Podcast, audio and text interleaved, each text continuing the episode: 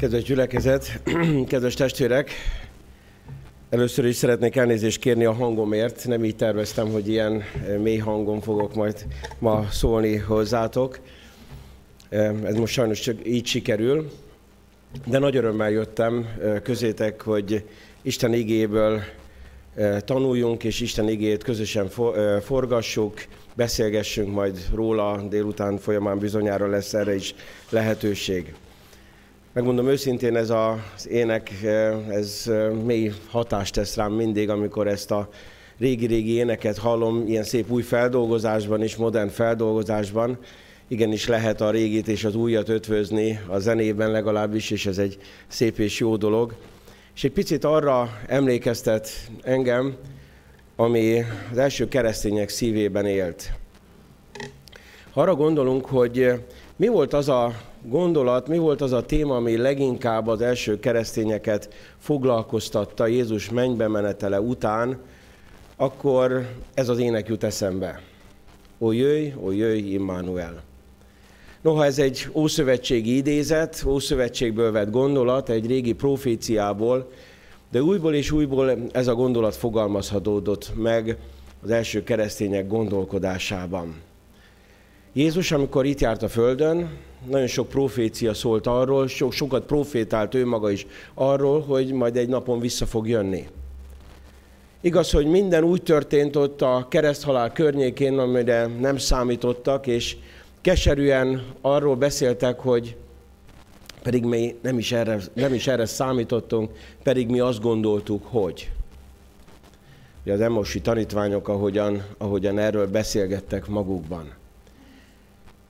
És aztán eljött az idő, amikor Jézus elment tőlük, és a tanítványoknak megígérte, hogy ahol láttatok felmenni, úgy látjátok majd az emberfiát visszajönni, és az angyal erről bizonyságot tesz ott nekik.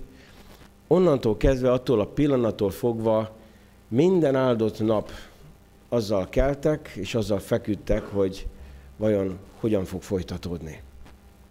Hogyan lesz mindez? És amikor sorba kezdik, kezdik leírni a bibliai történeteket, hiszen gondoljuk, ekkor még az új szövetségből még semmi nincs leírva, és amikor évtizedek múlva kezdik leírni, hogy majd a következő generáció, akik még eddig nem is találkoztak Jézus Krisztussal, hogy számukra is valami megmaradjon, és nekik, nekik egy-egy bizonságtételt írtak, akkor minden így leírott mondat, minden leírott bibliai könyv, a levelek, amiket Pál apostol írt, a levelek, amelyeket a többi apostol írt, az evangéliumok mind-mind arról beszéltek, hogy Jézus, aki itt járt ezen a földön, megígérte, hogy vissza fog jönni. Most adventben, advent idejében élünk. A világ is erre emlékezik, az egész keresztény világ arra emlékszik, hogy Jézus Krisztus megszületésé előtti váradalom ideje, úgy gondolom, hogy méltó, hogy mi is hasonlóan bekapcsolódjunk ebbe a várakozásba. Nem csak azért, mert egy régi eseményre akarunk emlékezni, és annak a váradalmában élünk, hanem azért, mert mi egy nagyobb váradalomban élünk, mégpedig az, hogy visszajöjjön Jézus Krisztus. Ugyanabban a váradalomban élünk, amiben az első keresztények is éltek. És hogyha azzal a szemüvegen, azon a, azzal a szemüveggel nézzük ezeket a bibliai történeteket, amelyek ott vannak előttünk az új szövetségben, hogy minden arról szól, hogy Jézus vissza fog jönni, tehát hogyan kell nekem most élni, hogyan kell a konfliktusainkat rendezni, hogyan kell tanítani, hogyan kell másoknak beszélni, minden ezen a szűrőn keresztül, hogy mert Jézus vissza fog jönni, akkor egészen másképp áll előttünk, mint amire egy első olvasásra gondolnánk a bibliai történeteknél. És ott van az egyik legmeghatározóbb könyv, amelyik Jézus eljöveteléről szól, ez nem más, mint a jelenések könyve. És a jelenések könyve is, hogyha ezzel a, ezen a szemüvegen át nézzük, hogy miről szól jelenések könyve, és azt mondjuk, hogy arról a valakiről, aki megígérte, hogy vissza fog jönni, akkor egészen másként fogjuk érteni a jelenések könyve proféciáit is. Engedjétek meg, hogy most erről tegyek nektek bizonyságot, hogy hogyan is értsük jelenések könyvének a történeteit, a proféciáit. Mégpedig azon a szemüvegen át, hogy Jézus Krisztus visszajön. Hogyan kell nekünk, mint Krisztust váró gyülekezetnek, Krisztust váró népnek, Krisztust váró hívő egyéneknek viszonyulni mindahhoz, amit, amit a jelenések könyvében, meg az összes többi könyvben is olvasva találunk. Leírva találunk. Nyissuk meg jelenések könyvénél, az első fejezetnél Isten igéjét, és innen néhány válogatott verset olvassunk el a bevezető szakaszból, jelenések könyve első fejezetéből. Először olvassuk az első verset, a negyediktől a nyolcadik verset, tizedik, tizenegyedik verset, majd a tizenhéttől a huszadik versig. Így szól itt Isten igéje. Ez Jézus Krisztus kinyilatkoztatása, amelyet Isten adott neki, hogy közölje szolgáival mindazt, aminek hamarosan meg kell történnie, és amelyet angyalával elküldve kijelentett szolgájának Jánosnak. Negyedik verstől. János az Ázsiában levő hét gyülekezetnek, kegyelem néktek és békesség attól, aki van, és aki volt, és aki eljövendő.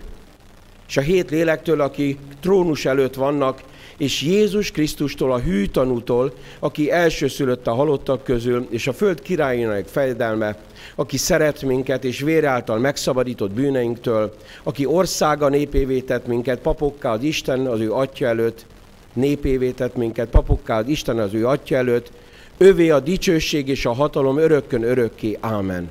Íme eljön a felhőkön, és meglátja minden szem, azok is, akik átszegezték, és siratja őt a föld minden nemzetsége. Úgy van. Ámen. Én vagyok az alfa és az omega. Így szól az Úristen, aki van, aki volt, és aki eljövendő, a mindenható. Tizedik vers és tizenegyedik vers. Lélekben elragadtattam az úrnapján, és hátam mögött hatalmas hangot hallottam, mint a trombitáltak volna, amely mondta, amit látsz, írd meg egy könyvben, és küld el a hét gyülekezetnek. Efézusba, Szmirnába, Pergamonba, Tiatírába, Szárdízba, Filadelfiába és Laudíciába. 17-től a 20. vers. Amikor megláttam, lába elé estem, mint egy halott. Ő rám tette jobbját, és így szólt, ne félj, én vagyok az első és az utolsó, és az élő.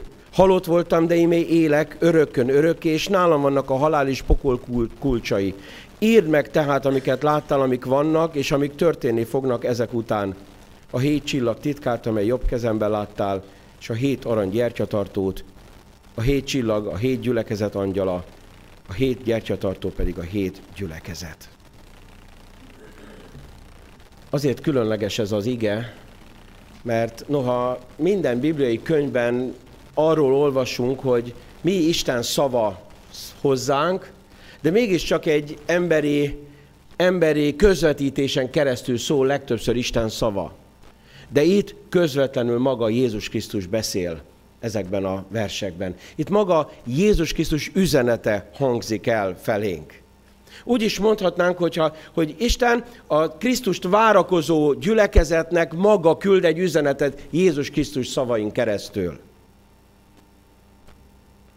Nem tudom, szoktunk-e üzeneteket kapni, küldeni egymásnak. Fiatalok biztos szoktak, de már az idősebb generáció, beleértve magamat is, szoktunk ugye SMS-eken keresztül, a Snapchaten keresztül, nem is tudom, hogy milyen modern platformok vannak, amikkel, amikkel küldözgetjük az üzeneteket egymás, egymásnak. Hát az e-mail az már a régi módszernek tűnik szinte, azt már, azt már egyre kevesebben használják, ma már sokkal gyorsabb üzenetküldési lehetőségek vannak, amelyek állandóan ott vannak a zsebünkben. És amikor fiatalok, mondjátok, mi, mi történik, amikor kaptok egy üzenetet? Megérkezik a telefonra egy üzenet, mert ma már nem a számítógépre érkezik, a telefonra érkezik az üzenet. Mi történik, ha kaptok egy üzenetet? Mert azonnal meg kell nézni. Olyan nincs, hogy egy percet is kell, lehessen várni. Azonnal meg kell nézni azt az üzenetet. És mi az első, amit megnézel? Amikor megjön jön egy üzenet. Ki, ki küldte azt, nem? Az a legfontosabb, hogy ki küldte. Nos hát képzeljétek el, most maga Jézus Krisztus küld nektek egy üzenetet. Mi lenne, hogyha most az SMS-t megnéznétek, a, megrezzenne a telefon a zsebetekben, vagy megcsörrenne, és Jézus Krisztustól lenne egy üzenet. Nem is egy, hanem egyszerre hét üzenet. Feleségemmel van egy kódunk, amit szoktunk használni, nevezetesen az, hogy ha, keres valamiért, akkor, és én elfoglalt vagyok, akkor kinyomom a telefont. Mondjuk felhív, és éppen egy tárgyaláson vagyok, egy bizottságban, vagy bármi olyan alkalommal, amikor nem tudom felvenni, akkor egyszerűen kinyomom a telefont. De hogyha még egyszer felhív, meg még egyszer felhív, akkor onnan tudom, hogy az valami nagyon sürgős és fontos üzenet. És egyszer volt így, hogy Boldizsár fiunk valami allergiás rohamot kapott, és teljesen így bedurrant a, a feje. Én ezt nem tudtam, de már alig kapott levegőt, és nagyon nehéz, nagyon, nagyon nehéz volt, és Irénke egy kicsit úgy pánikolós típus, és úgy, úgy megijedt, hogy jaj, most mi lesz. Én éppen a, egy, a minisztériumban az egyik államtitkárral tárgyaltam, és csörög a telefon úgy igyekeztem úgy elővenni, látom idénk, ezt kinyomtam, visszaraktam, megint csörrend, de úgy csöndbe ugye le van halkítva, hogy ne, megint megnézem, megint ő az, harmadjára is mondom, elnézést államtitkár úr, muszáj felvennem, ez valami biztos valami nagyon sürgős, mert a feleségem már harmadjára keres. És tényleg ez volt, akkor elköszöntem tőle, és mentünk együtt, rohantam vissza, hogy vittük be a kórházba. Képzeljük el, mi van akkor, hogyha Jézus Krisztus hétszer küld üzenet, hét üzenetet küld számunkra. Mit jelent ez? Hát nem az, hogy valami nagyon fontosat, valami nagyon lényegeset akar velünk közölni. Ugyanezt találjuk itt ebben a bibliai történetben. Jézus Krisztus hét üzenetet küld. Amikor Jézus Krisztus üzenetet küld számunkra, akkor érezzük-e annak a sürgető, fontos voltát, mint ahogyan barátunk, barátnőnk, vagy bárki, aki nekünk szokott küldeni üzenetet, érezzük a késztetést, hogy meg kell nézni. Érezzük-e ugyanezt a késztetést, hogy Jézus valamit akar közölni, valami nagyon fontosat akar nekünk mondani erről. Aztán ott van az, hogy maga kitől van ez az üzenet.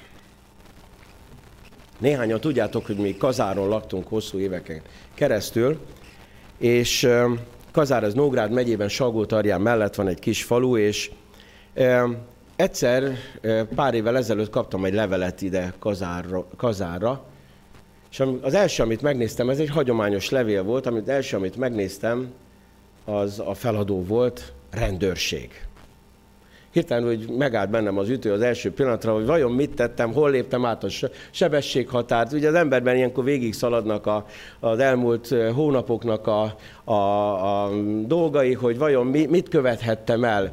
És amikor kibontottam a levelet, és úgy, úgy húzom ki, akkor látom a fejlécét, hogy, hogy, hogy, hogy is a bűnöldözési osztály, vagy valami ilyesféle volt. Fú, ez ma egyre rosszabbul hangzik, hogy most már a bűnöldözés, hogy mit akarhatnak tőlem a rendőrségtől.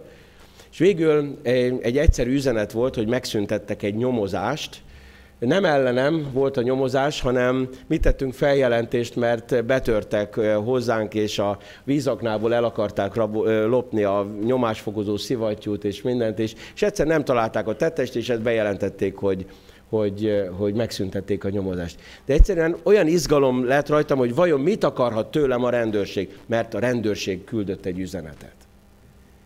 És képzeljétek el, ha a világ mindenség teremtője küld egy üzenetet, vajon ilyen izgalomba tudunk-e jönni?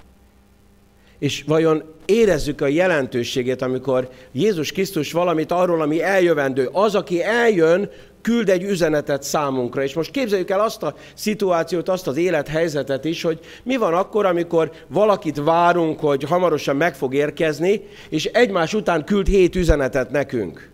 Valamire gondolunk, valami, valami biztos nagyon fontos, muszáj megnézni, hogy mit akar üzenni az, aki el, el akar jönni hozzánk látogatóba, vendégségbe.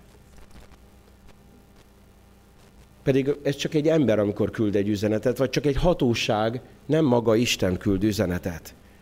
János el is mondja, hogy rá milyen hatással lett, amikor az üzeneteket olvasta, illetve vette az üzeneteket. Azt mondja, hogy olyan lettem, mint egy holt. Majd belehaltam. Majd elájultam az izgatottságtól, vagy az ijedelemtől, amikor, amikor olyan lettem, mint egy holt, amikor mindezt láttam és hallottam. Még nem is tudjuk, hogy mit akar mondani, de tudjuk, hogy valami nagyon fontos lesz. Mi ez? Mi az üzenet tartalma? Nagyon sokszor az üzeneteknek van egy fejléce, ami, ami közli azt, hogy mi a tartalma, a tárgya az üzenetnek. Egy nagyon egyszerű mondatot találunk, ez Jézus Krisztus kinyilatkoztatása, más szóval kijelentése. Nagyon érdekes ez a mondat, ami itt a görög nyelven található. Néhányan talán tudjátok rólam, hogy én valamikor görög nyelvet tanítottam az Adventista Teológia Főiskolán, és ez az egyik példamondat volt, amit meg kellett tanulni a, a diákoknak, mert ez egy nagyon különleges, kettős jelentése van ennek a mondatnak.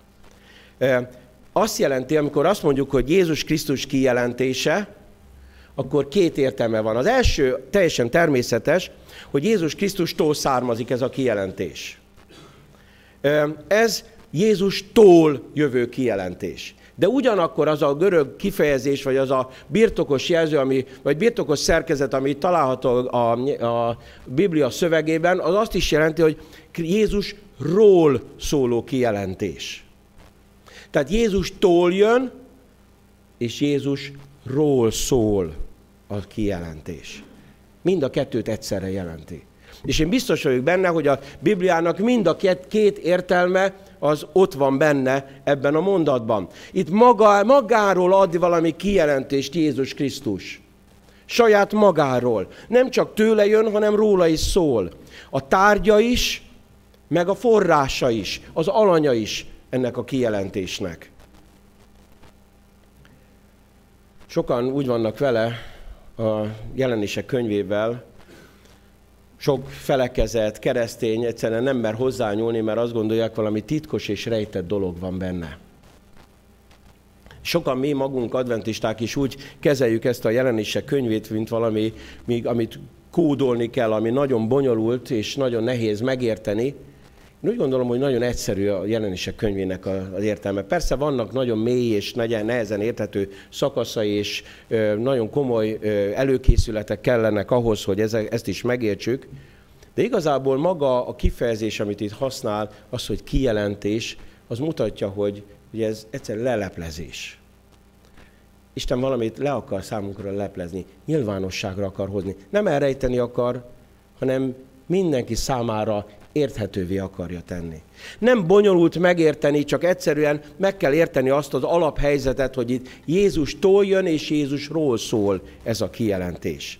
És ez mindig egy nagyon-nagyon nagy ö, ö, lehetőség számunkra, hogy megértsük az Isten dolgait, hogy mindig, amikor Isten megszólal, akkor mindig először önmagát adja. És mindig önmagát mutatja be. Mielőtt bármit kérne az embertől, először ő ad valamit. Erről szól maga a karácsony üzenete is. Mielőtt az embertől kérne valamit, Isten adja önmagát. Felkínálja önmagát. Ajándékot ad számunkra. Amikor a Samáriai asszonyjal Jézus beszél, akkor nem a házasság törését vágja fejéhez, hanem először önmagáról beszél. És lehetne sorolni ezeket a bibliai történeteket, hogy Jézus mindig önmagát adja az emberek számára. És azt mondja, hogy nézd meg, hogy ki vagyok én, mielőtt elmondanám, hogy ki vagy te, és mit kell neked tenned. És az egész kereszténységnek az egyik legfontosabb különbsége más vallásokhoz képest, más vallások azt várják, hogy az embernek kell valamit tenni az Isten, vagy az Istenség, vagy az Istenek kegyért, ezzel szemben a mi hitünk arról szól, hogy Jézus Krisztus mit tett az emberért. És minden, ami ebből következik, az már csak ez után van, miután ő tett értünk hatalmas dolgokat. És ugyanaz fogalmazódik meg ebben a, ebben a ö, jelenések könyve bevezetőjében is. Azt mondja Jánosnak, hogy írd meg ezeket. Hadd legyen nyilvánvalóvá másoknak is, hogy ki vagyok én a, a történelem folyamán, amelyek majd meg lesznek ezután, abban is én akarok bemutatkozni a történelmi eseményekben. Én akarok a középpontjába lenni ezeknek a történelmi eseményeknek.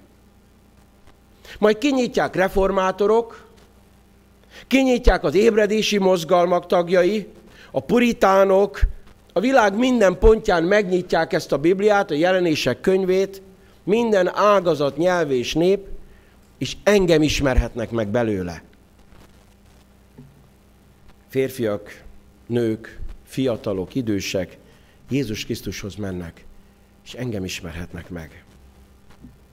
Ellen White azt mondja az evangéli, ö, ö, Evangelizálás című könyvben, Krisztust mutasd be, aki az út, az igazság és az élet. Beszélj hatalmáról, amelyel megmentheti azokat, akik hozzáfordulnak. Erről szól a jelenések könyve. Vagy azt mondja egy másik helyem, Világreménye című könyvben, hitetlenség ritkán győzhető meg vitával, inkább önvédelemre késztet, új érveket és mentségeket talál. De nyilatkoztassuk csak ki Jézust a szeretetével és irgalmasságával megfeszített üdvözítőként, akkor sok vonakodó ajakról hallani fogjuk az elismerést, Istenem, én Istenem. És hogyha arra gondolunk, hogy ez lehet, hogy Ellen White korára igaz volt, de ma már egy kicsit válsabb a helyzet, ma már nagyon közel vagyunk Jézus visszajöveteléhez, ma talán most már más üzenetet kell mondani, akkor legyen ott Krisztus példázatai című könyvből vett idézet, a világnak kegyelmet hirdető utolsó üzenet Isten jellemének, a szeretetnek megláttatása. Isten gyermekei, mutassák meg Uruk dicsőségét. Ez az üzenet. Erről szól a jelenések könyve. János Evangélium a 17. részében azt olvassuk, hogy az, mi az örök élet. Az örök élet nem egy elvon dolog, azt mondja, az örök élet, hogy megismerjenek téged, az egyedül igaz Istent, akit elküldtél, Jézust. A jelenések könyvét ezért adta számunkra Jézus Krisztus, hogy megismerjük őt. Megismerni az Urat nem lehet másként, csak hogyha ő kinyilatkoztatja önmagát. Ha felvillant valamit abból, hogy ő kicsoda valójában. Megszólít egy élethelyzetben, megszólít bennünket egy, egy, egy reggeli igével, megszólít a szombatiskolán keresztül, egy, talán egy ige hirdetésen keresztül, egy beszélgetés által, egy jó könyvvel, de feladó, az üzenő mindig maga Jézus Krisztus, és mindig önmagát akarja középpontba állítani. Isten nem azt akarja, hogy csupán jobb emberek legyünk. Nem azt akarja, hogy humánusabbak legyünk. Persze ez is eredmény, és ez is valahol a célok között ott van, de ha szabad úgy mondani, ez egy melléktermék, ami fontos hanem azt akarja, hogy örök életed legyen. És örök élet csak akkor van, hogyha megismered Jézus Krisztust. Tehát a jelenések könyve arról beszél, hogy mit adott az Isten. Ez a könyv nem a fenevadakról szól. Ez a könyv nem Babilonról szól. De még csak nem is sátánról szól ez a könyv hanem Jézus Krisztusról, a júdabeli oroszlánról, a megöletett bárányról, a vőlegényről.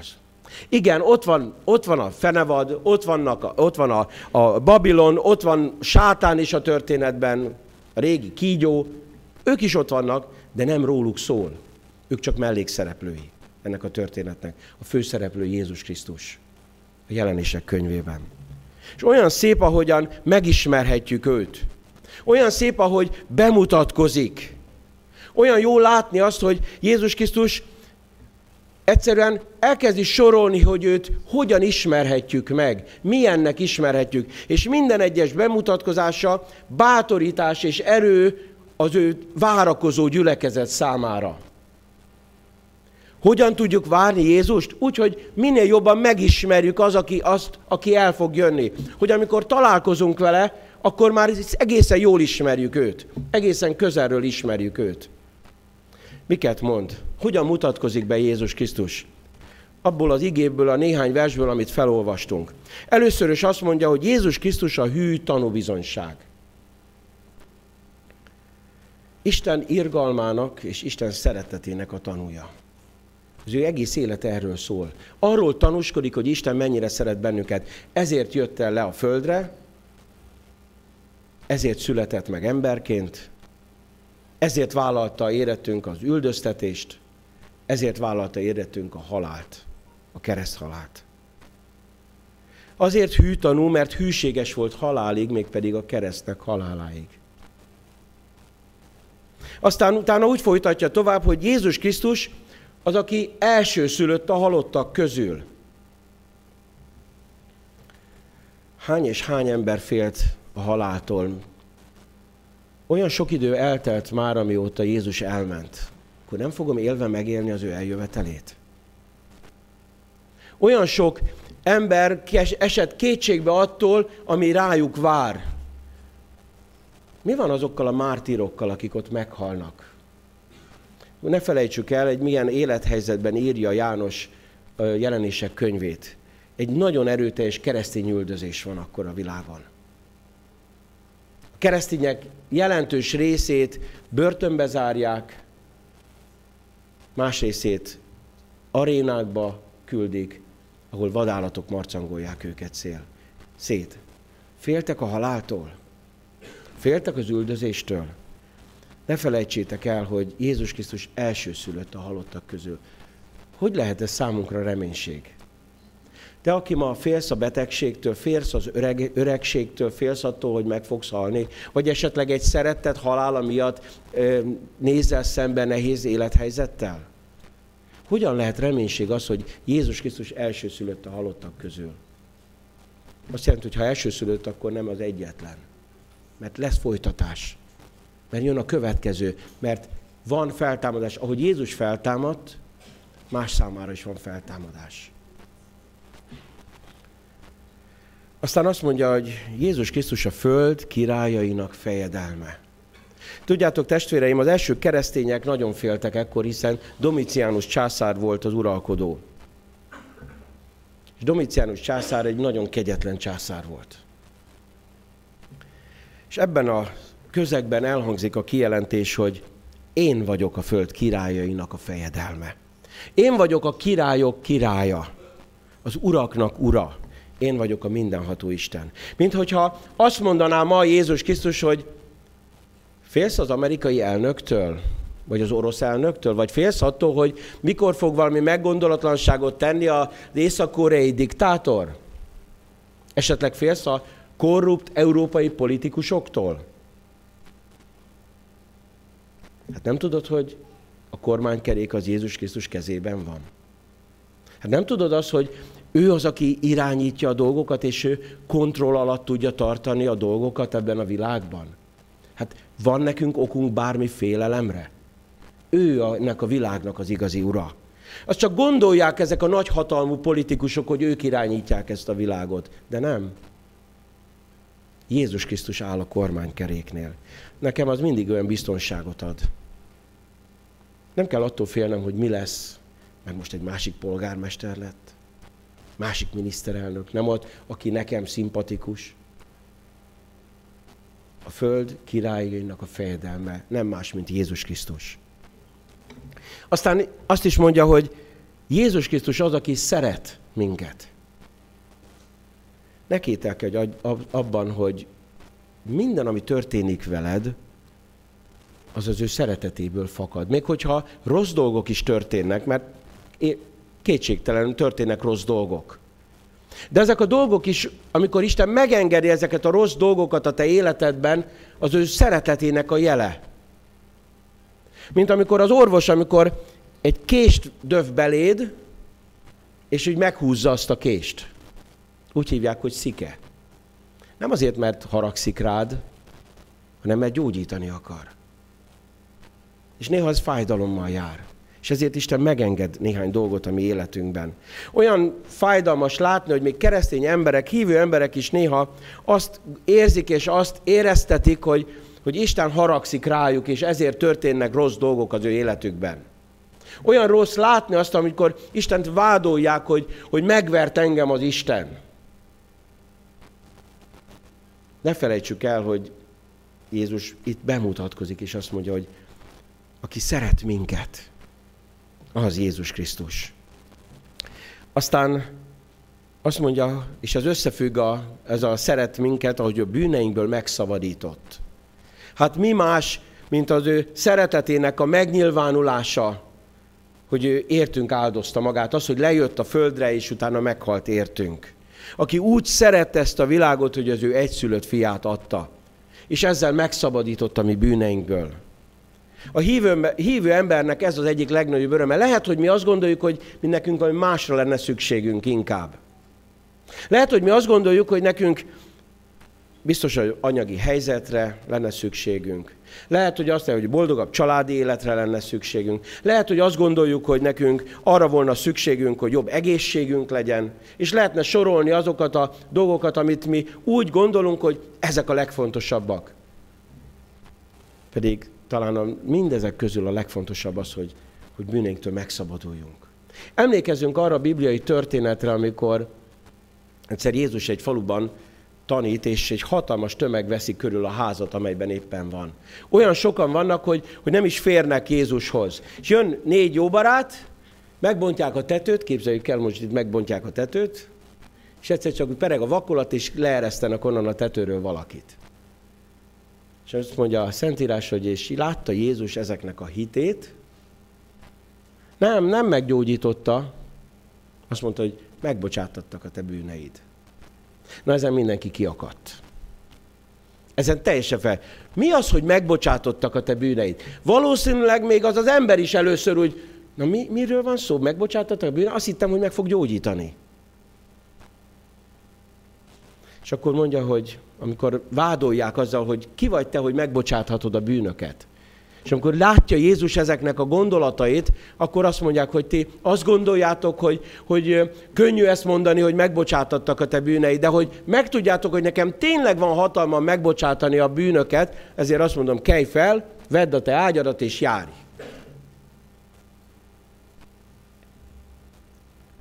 Mi van az ember lelkével? Lehet, hogy a teste meggyógyul, de nektek nem fontos az, hogy a lelke senyved? Nem fontos az, hogy az ember lelke szenved attól, ami körbeveszi, az a sok bűn, az teherként rakódik az emberre? A legfontosabb dolog az Jézus Krisztusban, hogy ő megbocsátja mi bűneinket. És ez jó újból és újból tudatosítani. Jézus Krisztus nem egy olyan automat, amivel bedobom a megfelelő mennyiségű imát, tizedet, szombatünneplést és egyéb dolgokat, és jön az áldás hanem Jézus Krisztus a Teremtő Isten és a Megváltó Isten, aki megbocsátja mi bűneinket. Aztán azt mondja még, hogy az ő országa népévé tettünket, királyokká és papokká. Azt jelenti, hogy a legnagyobb rang, amit egy ember az életben kaphat, hogy az Isten országának a polgára lehet.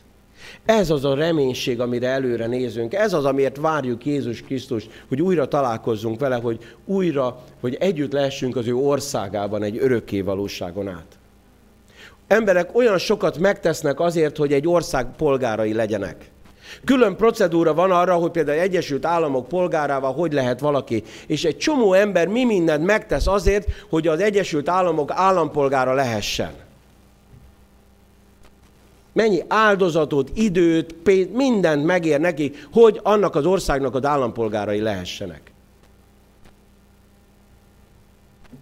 Emlékszem arra az időre, amikor lehetőségé vált, hogy határon túli magyarok is magyar állampolgárságot szerezhessenek, akiknek magyar felmenőik vannak.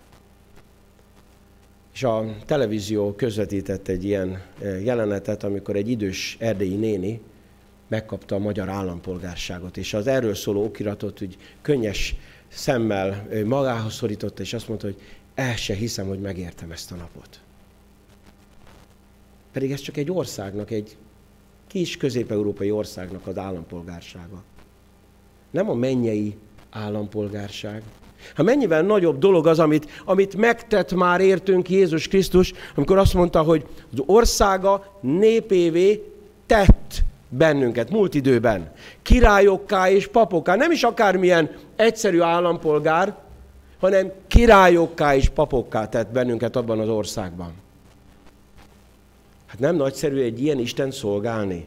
Nem nagyszerű így nézni a jövő felé? Legyenek az események, jöjjenek, és akkor nem kell rettegnünk a fenevattól, nem kell rettegnünk Babilontól, mert mennyivel hatalmasabb az Isten, aki mindezt meg tudja számunkra tenni. Hatalmas dolog, hogy az ő országának polgárai lehetünk. Aztán így folytatja az ő bemutatkozását, aki eljön a felhőkön, és minden szem meglátja őt. Eljön a felhőkön. Ez nekem azt is jelenti, hogy még nem jött el. Azaz még ma van lehetőségem hozzátérni. Még ma van lehetőségem megismerni jobban őt. Mindaz, amit mi eddig most tanultunk, a minden, ami eddig, amiről szól jelenések könyvének az első versei, előző versei, arról szól, hogy jobban megismerhessük őt, mert még nem jött el, mert majd eljön a felhőkön. Ennek az az üzenet, hogy a kegyelem idejében élünk, és használjuk ezt a kegyelem időt. Adjuk tovább másoknak is, hogy mások is megtérhessenek, hogy mások is megismerhessék ezt a Jézus Krisztust. Jézus üzen, aki eljön majd a felhőkön. Azt mondja, te is ugyan, ugyanúgy fogsz látni, mint ahogyan azok, amikor elmentem, akkor láttak. És van a második része ennek, mondatnak, hogy minden szem meglátja őt. Magyarul elkerülhetetlen a vele való találkozás. Biblia azt mondja, hogy Jézussal való találkozás az nem úgy van, hogy hát ha akarok, akkor találkozom vele, ha akarok, akkor nem. Minden szem meglátja, még azok is, akik átszegezték. Pedig ők szeretnék elkerülni ezt a találkozást. A kérdés az, hogy mi szeretnénk vele a találkozást, vagy inkább elkerülnénk azt a vele való találkozást. Vannak helyzetek, amikor kínos valakivel találkozni. Nem tudom, voltatok-e már ilyen élethelyzetben, hogy ha lehet, akkor inkább elkerülnétek azzal illetővel a találkozást, a személyes mert volt egy konfliktusotok korábban, egy, egy, egy valami dolog, és, és inkább elkerülítik, inkább ne kelljen találkozni. Szerintem majdnem minden embernek volt, vagy lesz ilyen története. A kérdés az, hogy a Jézussal való találkozással hogy vagyunk. Ímé, akit mi vártunk, vagy rejtsetek el kősziklák. Ez a kétféle lehetőség van. De egy biztos, az nincs, hogy nem lehet, nem fogunk találkozni. Olyan nagyszerű lenne, hogyha Jézust örömmel tudnánk várni. Olyan jó lenne, hogyha mi várakozásunk az egy örömteli várakozás lenne. Nem a félelmeket sorolnánk, meg a nyomorúságra várnánk, hogy milyen nyomorúságos idő lesz. Vannak, akik keresztény életük egy jelentős részét azzal töltötték, vagy töltik, hogy attól rettegnek, hogy milyen nagy fájdalom és nyomorúság és üldöztetés lesz. Hát aki így gondol Jézus visszajövetelére, az hogy tud örülni? Az hogy tud örömmel tekinteni Jézus visszajövetelére? Hogy minden kirándulásban, mindenhol azt nézni, na itt majd jól el lehet bújni, majd itt jó lesz, és ott majd el tudok menekülni. Minden élethelyzete arról szól, hogy hogy lehet majd megmenekülni. Én úgy gondolom, hogy Jézus fog megmenteni bennünket, nem a barlang, meg nem a felhalmozott élelmiszer tartalékok, fognak megmenteni bennünket, hanem Jézus Krisztus, akit örömmel várunk. És akkor nincs mitől félni. Ha akarnak, úgy is megtalálnak. Mai modern technikával, ugyan már? A föld alatt levő dolgokat is meglátják az űrből. Jézus Krisztust várunk, és a vele való találkozás az elkerülhetetlen lesz. Soha ne felejtsük el. És talán éppen ez a nagyszerű dolog, hogy hallgassunk erre vagy Jézus Krisztusra. Ez a mai ige számomra arról szól, hogy van egy csodálatos valaki, aki hamarosan el fog jönni. És mielőtt eljön, szeretné, hogy jobban megismerjük őt. És ezért leírja a Bibliában, hogy ő kicsoda valójában, és egy gyönyörű felsorolást ad, egy legalább hét pontból álló felsorolást. Milyen szép teljes ez a felsorolás. Ő bemutatja azt, hogy kicsoda ő valójában. És miért kell, nem kell nekünk félnünk attól, ami majd ezután jön? Mert hogy lesznek nehéz helyzetek, az biztos. Na de hát, ha Jézus velünk, ha Isten velünk, akkor kicsoda ellenünk. Ahogy a reformáció egyik jelmondata is mondja. Olyan nagyszerű dolog, hogy megismerhetjük azt, aki Isten szeretetének bizonysága. olyan megható számomra, hogy nem kell félnem a haláltól, mert ő már győzött a halál felett. Számomra a legnagyobb biztosíték a jövőről, hogy nem emberek kezében van, nem politikusok kezében van a mi jövőnk, hanem Isten kezében van. Mert ő úr mindenek felett. Aki bármit megenged a mi életünkben, ami a mi javunkra van, és az az ő szeretetének a bizonyítéka. És talán ami a legfontosabb, hogy ő megszabadított bennünket a mi bűneinkből. Megbocsátotta a mi bűneinket. És ennek az lett az eredménye, hogy mi egy örökkévaló országban lehetünk polgárok. És ami egy koronát tesz az egészre, hamarosan eljön értünk. Én egy ilyen Jézus Krisztusban szeretnék hinni minden nap. És ezzel a Jézus Krisztussal szeretnék minél hamarabb találkozni. És miközben várakozok, miközben az advent idejében élek nem csak ezzel alatt a négy hét alatt, hanem életem minden pillanata legyen egy adventi várakozás. Azaz Jézus visszajövetenek váradalma. Hirdessük őt, róla beszéljünk másoknak, mutassuk be másoknak, ami életükön keresztül, ami szavainkkal, hogy kicsoda ez a Jézus Krisztus. És ismerjük őt fel minden cselekedetben, minden történésben. Találkozzunk ezzel a Jézus Krisztussal. És adjunk hálát érte, hogy ő bemutatkozott számunkra. Az ő kegyelm által. Amen. Mindenható Istenünk, édesatyánk, a szívünk tele van hálával és köszönettel, hogy te egy olyan Jézus Krisztust adtál nekünk, aki mai napig értünk, munkálkodik, ott van a mennyben, és miközben az engesztelést végzi érettünk, közben arra készül, hogy hamarosan visszatérjen értünk erre a földre. Köszönjük, hogy mi Úrunk Jézus Krisztus ő bemutatkozott.